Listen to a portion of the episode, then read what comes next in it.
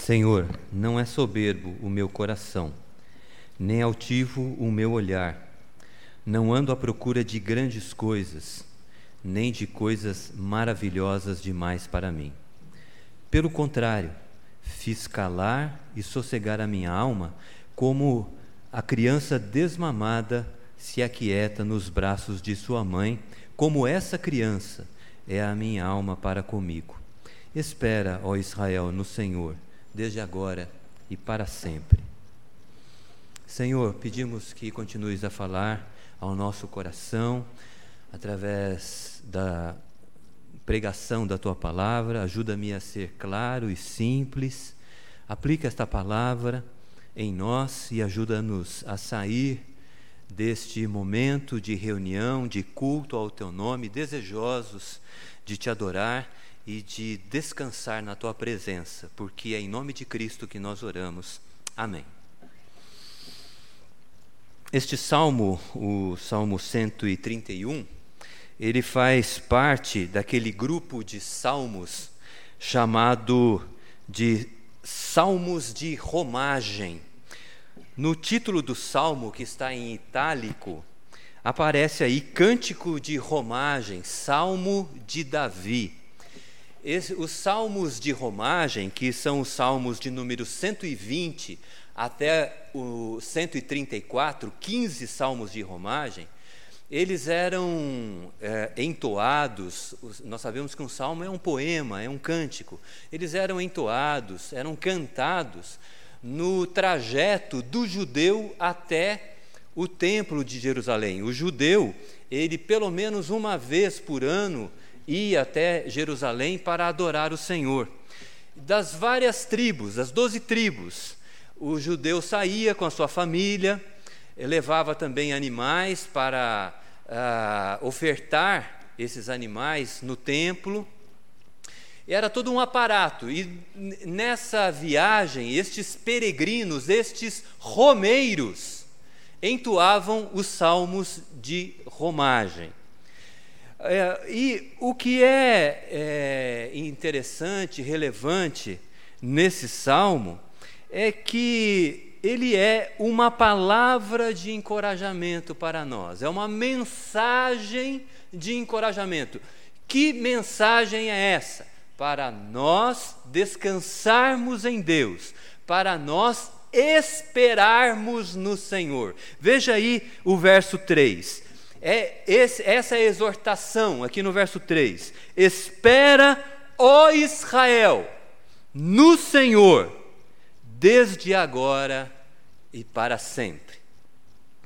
Este salmo é, portanto, uma grande exortação para nos tranquilizarmos em Deus nas vicissitudes da vida, nos momentos difíceis da vida nós vamos perceber que Davi, ele, que é o escritor deste salmo, ele faz essa exortação com autoridade.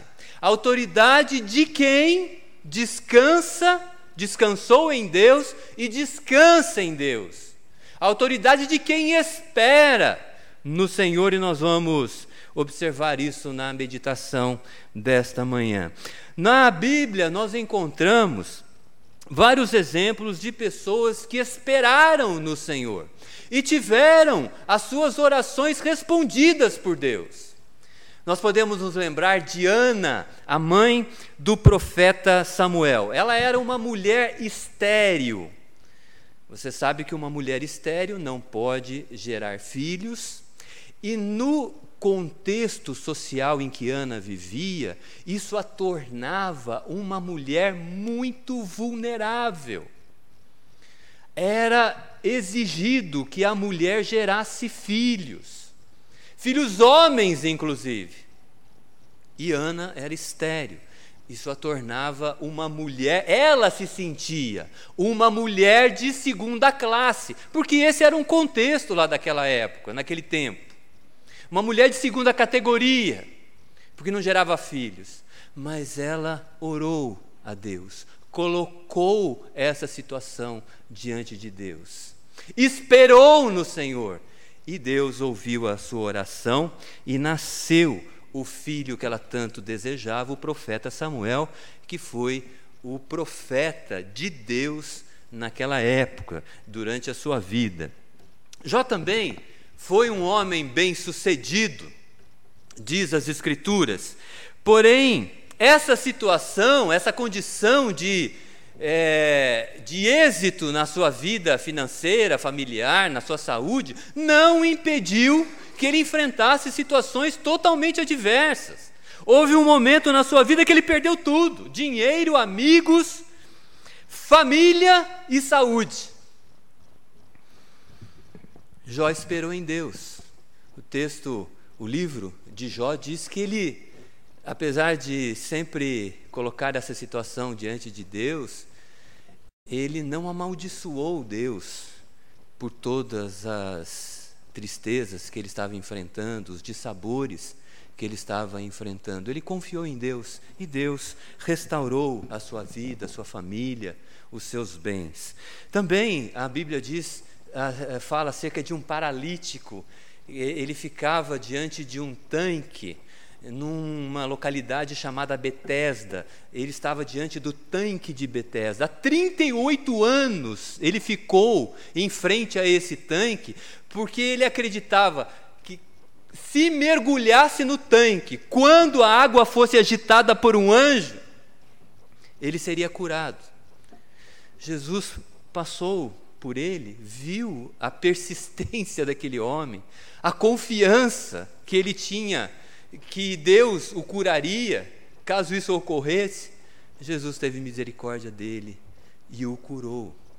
Vale a pena esperar em Deus. Aqui no Salmo 131, nós somos colocados então diante dessa situação, dessa exortação, para esperarmos no Senhor, confiarmos nele nas lutas da nossa vida. Provavelmente o contexto desse salmo, os intérpretes deste salmo é, dizem, creem que provavelmente este salmo ele foi escrito quando Davi fugia do rei Saul. Davi ele foi acusado pelo rei Saul de desejar dar um golpe de Estado, de querer o trono de Saul. E Davi, ele estava enfrentando esse, esse momento de perseguição, porque ele foi acusado de um traidor. Para entendermos melhor o relacionamento de Davi com Saul, nós podemos nos lembrar que depois de derrotar, Davi derrotar o gigante Golias, Davi ele foi é, o gigante filisteu que afrontava o exército de Israel. Davi foi colocado por Saul como capitão de tropas em, do exército de Israel. Davi ele era admirado, admirado pelas tropas, ele era admirado pelos servos de Saul, ele era admirado pelo povo e era admirado pelas mulheres. Quando Saul voltava com o seu exército das campanhas, as mulheres nas cidades vinham ao encontro daquele exército com instrumentos, com música, com dança, e elas cantavam assim: Saul feriu milhares, e olhavam para Davi e diziam: Davi feriu dez milhares. Saul olhou para aquela situação, né? Um, um homem que era admirado por ser um grande guerreiro, benquisto, amado, respeitado, e ele pensou assim: que mais lhe falta senão o reino? Então, a partir desse momento, Saul não via mais Davi com bons olhos, desejava matá-lo e por isso Davi fugiu, Davi fugiu da presença de Saul, fugiu de Israel, mas mesmo fora de Israel, Saul considerava Davi uma ameaça e continuou perseguindo. Davi sempre foi um servo leal ao rei. Mas quem acreditaria nele? Saul era o rei tinha o comando do exército, todo o aparato do sistema de governo para sustentar a mentira de que Davi era um traidor. Quem acreditaria nele? Pois foi nesse contexto que Davi abriu o seu coração diante de Deus. E ele diz essas palavras aqui do Salmo 131. Olha, olha o versículo primeiro. Senhor, ele está dizendo: Senhor, tu me conheces. Não é soberbo o meu coração, nem altivo o meu olhar. Não ando à procura de grandes coisas para mim. Então, Davi, ele buscou a Deus nesse momento de angústia, nesse momento de perseguição, nesse momento de injustiça que ele estava sofrendo, ele buscou a Deus. E, e na fala de Davi, aqui neste salmo, nós aprendemos algo precioso em relação a, ao descanso em Deus. É, nós vemos primeiro que o descanso em Deus ele é incompatível com a soberba. Repito, o descanso em Deus ele é incompatível com a soberba. Davi sabia que Deus é onisciente, era e é onisciente. Deus conhecia a sua motivação, Deus conhecia o seu pensamento. O próprio Davi escreveu o Salmo 39, que diz assim: Senhor, tu esquadrinhas o meu andar e o meu deitar conhece todos os meus caminhos, tu examinas o meu andar e o meu deitar e conhece os meus caminhos. Ainda a palavra não me chegou à língua, e tu, Senhor, já a conhece todas. Davi sabia que Deus conhecia a motivação do seu coração. Por isso, ele diz: Senhor, tu sabes. Ele diz três coisas aqui nesse versículo, né? Meu coração não é soberbo, o meu olhar não é altivo, e a minha conduta não é exibicionista. Veja aí, Senhor, não é soberbo o meu coração, meu interior não é soberbo, tu sabes. Eu não sou egocêntrico, um ególatra, um egoísta, em que acha que tudo na vida gira em torno dele. Essa é a característica de uma pessoa soberba, uma pessoa egocêntrica. Acha que tudo gira em torno de si. Eu não busco meus interesses acima de qualquer pessoa ou de qualquer coisa. Eu não tenho inveja do poder, não tenho ciúmes de Saul por ele ter o poder. Tu sabes, tu me conheces. Eu dependo de ti, Senhor. Eu me alegro com a porção que o Senhor me dá. Meu coração não é soberbo. O meu olhar, diz o texto aqui, nem altivo o meu olhar. Não olho as pessoas por cima, me sentindo superior a elas. Aquele famoso nariz empinado, né? aquela pessoa que se acha superior às demais. Ao contrário, eu respeito as pessoas Respeito as pessoas de todas as raças, cores, gênero, condições sociais, eu respeito. Eu considero o valor que cada um possui. Meu olhar não é altivo. Minha conduta não é exibicionista. Olha aqui, não ando à procura de grandes coisas, nem de coisas maravilhosas demais para mim.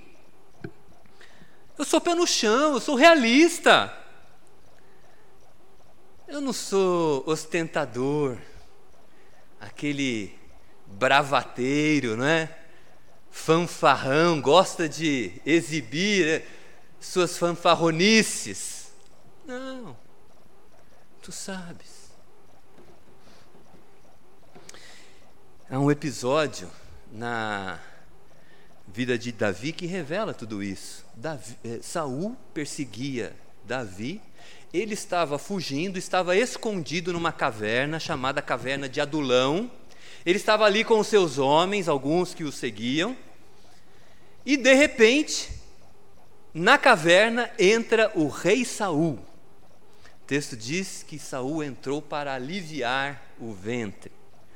Se era o número um, número dois, a gente não sabe o que ele foi fazer, isso não é importante.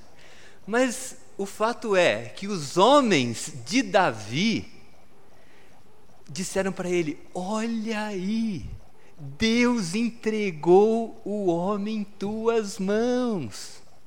Mate-o e volte já como rei. Qual foi a resposta de Davi? Jamais, falando para os seus homens, jamais estenderia as mãos contra o ungido do Senhor. O Senhor o colocou no trono, segundo a vontade dele, ele o retirará, ou não. O que nos impede, muitas vezes, de experimentar o descanso de Deus é a nossa soberba, o nosso coração soberbo, é o nosso olhar altivo, é o nosso é a nossa conduta de ostentação, de exibição. Às vezes a gente nem consegue, mas a gente deseja. Deus conhece a nossa motivação. E falando de modo positivo, né, porque a soberba ela impede de descansarmos em Deus, não permite que descansemos em Deus, mas agora falando de modo positivo, o descanso em Deus somente é possível se buscarmos refúgio nele. Diz o verso 2: Pelo contrário, eu fiz calar e sossegar a minha alma. Como a criança desmamada se aquieta nos braços de sua mãe, como essa criança é a minha alma para contigo. Fiz calar e sossegar a minha alma na presença de Deus. Esses dois verbos aqui, calar e sossegar, eles estão numa construção da língua hebraica que indica que o sujeito, que no caso aqui é Davi, está realizando essas ações de uma maneira intensiva, muito forte. Eu fiz calar e sossegar a minha alma na presença de Deus. Eu decidi calar e sossegar a minha alma na presença de Deus. Diante dos problemas, Davi buscou alívio, refrigério, repouso em Deus. A, que, a questão que surge para nós, quando nós lemos um texto como esse, é: nos momentos difíceis da vida, onde nós buscamos alívio? comecei a me lembrar de algumas situações. Seriam nas drogas, quando eu falo drogas aqui, uma medicação tomada de uma maneira abusiva, justamente para fazer com que a gente esqueça dos problemas da vida. A bebida é uma droga. Ou o próprio entorpecente. Será que é dessa maneira que vamos fugir das situações difíceis da vida? Seria através da infidelidade conjugal para quem é casado? É dessa forma que vai fugir dos problemas com o cônjuge ou os problemas da vida? Se for solteiro, através de uma vida sexual desregrada? Será que isso ajuda? Será que isso resolve? Seria através da pornografia? Hoje nós temos o celular que é um verdadeiro computador, né? E é uma benção que eu estou fazendo sermão e eu já entro lá no dicionário interlinear, já acesso lá o hebraico no Antigo Testamento, o grego, já vou no dicionário que explica a palavra. É, que maravilha! Antes eu tinha que colocar na mesa dez livros e não conseguia nem achar a palavra. Agora no celular eu, eu? Eu tenho lá os meus canais de preferência, mas esse negócio de algoritmo da internet, né, é, esses programas aí que você acessa determinadas é, é, vídeos, canais, eles mandam, né? Coisas assim semelhantes, mas às vezes eu percebo que eles mandam algumas coisas mais picantes para mim, ligadas assim a, a, de cunho sexual. Uma vez eu cliquei lá, e aí quando eu cliquei, eu vi o que estava lá, daí vieram coisas mais fortes embaixo. Falei, opa, esse caminho aqui é. Você sai fora, né? Pornografia escraviza as pessoas. Escraviza. Cuidado, né? Porque o celular hoje está muito fácil a gente acessar coisas boas e ruins também, né? Há pessoas que buscam alívio no crescimento profissional, o que é sempre interessante, né? Desde que aquele que busque crescimento profissional se lembre que o sucesso é dom de Deus que quanto maior for o seu sucesso, maior será a sua responsabilidade, e que aos seus Deus dá enquanto dormem. Então, não adianta, né? Acho que não adianta buscar na carreira profissional o sucesso também para fugir das situações difíceis da vida. É, lá no banco, foi muito onde eu trabalho, houve um tempo lá que estava incentivando muito a questão da meditação eu falei, né, vou experimentar esse negócio, né? Aí é toda uma técnica de respiração, né? É oxigenar o cérebro. Interessante, interessante. Mas também não é uma ferramenta eficaz para enfrentar as lutas da vida. E assim por diante, né? São muitas as situações que, esta vida, que, essas, que a nossa vida oferece, né? mas que elas não são duradouras para enfrentarmos as, as dificuldades da vida. Ah, haverá sempre necessidade de nós repetirmos. É sempre a necessidade de repetir a experiência para que eh, a gente sinta um alívio. Né? E aí o que, que acontece? Nós nos tornamos dependentes dessas coisas. Pessoa que busca pornografia para desestressar Busca uma vez, ah, deu uma estressadinha mesmo. Aí vai na segunda, terceira, vira escravo. Aquilo que é para dar descanso vira um vício que escraviza. São alívios paliativos que atenuam o sofrimento, mas não o cura. São como analgésico, não é, pastor? Que reduz analgésicos que reduzem a dor. Porém, para que a gente descubra a causa do problema, precisa investigar para efetuar o tratamento. O analgésico, só tirar aquela a dor no momento, não resolve. Né? Então, este salmo, neste salmo, Davi nos leva a refletir que a perturbação da nossa alma não será solucionada com alívios temporários desta vida. Somente no descanso permanente e duradouro da comunhão com Deus é que nós experimentaremos, mesmo no meio de lutas, descanso. E é interessante, é, é surpreendente, muito interessante a símile, a comparação que Davi faz de uma pessoa descansada em Deus. Ele usa a figura de uma criança desmamada. É o que diz o texto, né? Pelo contrário, fiz sossegar, fiz calar e sossegar a minha alma como criança desmamada se aquieta nos braços de sua mãe. Assim como essa criança, é a minha alma para comigo. Que exemplo maravilhoso.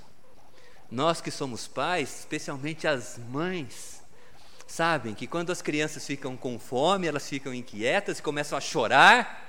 Né? Pode, se a criança está chorando, pode ser frio, pode ser que ela esteja suja ou fome. Aqui Davi está usando o exemplo da criança com fome. Né? A criança inquieta, mas ela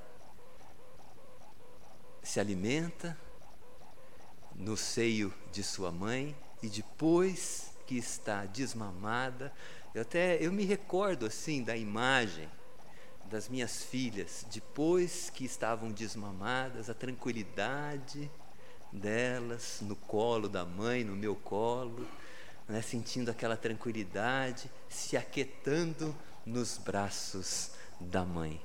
Né? Assim era a experiência de Davi, em meio a uma situação desfavorável.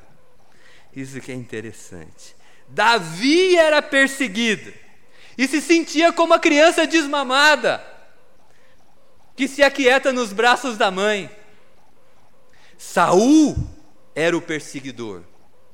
Mas se você ler acerca da biografia de Saul, você vai verificar que ele era uma pessoa perturbada, uma pessoa inquieta. Porque ele ardia de ciúmes em relação ao seu servidor, ele ardia de inveja, o seu coração era soberbo, seu olhar era altivo, ele queria o poder para ostentá-lo. Então eu concluo dizendo: veja, autoridade que Davi tinha para exortar os seus patrícios, o povo de Israel. É a autoridade da palavra de Deus para nos exortar nesta manhã. A palavra de Deus nesta manhã nos diz: espera Ismael no Senhor, desde agora e para sempre. Espera, Roy, no Senhor, desde agora e para sempre. Espera, Lúcia, no Senhor, desde agora e para sempre. Espera, Jorge. É a autoridade de quem experimentou essa realidade e tem para nos dizer algo sobre isso. A palavra de Deus nos, nos encoraja, portanto, a descansar em Deus e a esperar no Senhor. Nosso Deus é todo-poderoso, Ele é o Criador de todas as coisas, Ele sustenta todas as coisas, mas a qualidade que mais me aproxima de Deus é o fato dele ser o nosso Salvador. Foi o seu amor que ele demonstrou enviando Jesus para morrer na cruz o seu filho para morrer na cruz em nosso favor, que realmente nos constrange. Deus nos amou. Deus enviou o seu filho para cumprir a lei no nosso lugar, para pagar o preço da condenação do nosso pecado, para nos resgatar e para que nós tivéssemos comunhão com Ele, andássemos com Ele e lembrássemos que nós vamos enfrentar lutas nessa vida, vamos enfrentar desafios, vamos enfrentar reveses, porém, a exortação da palavra dele, espera no Senhor, descansa nele, essa, esse descanso será recompensado. Deus virá ao seu encontro, no tempo dele, do modo dele, para a glória dele. Amém.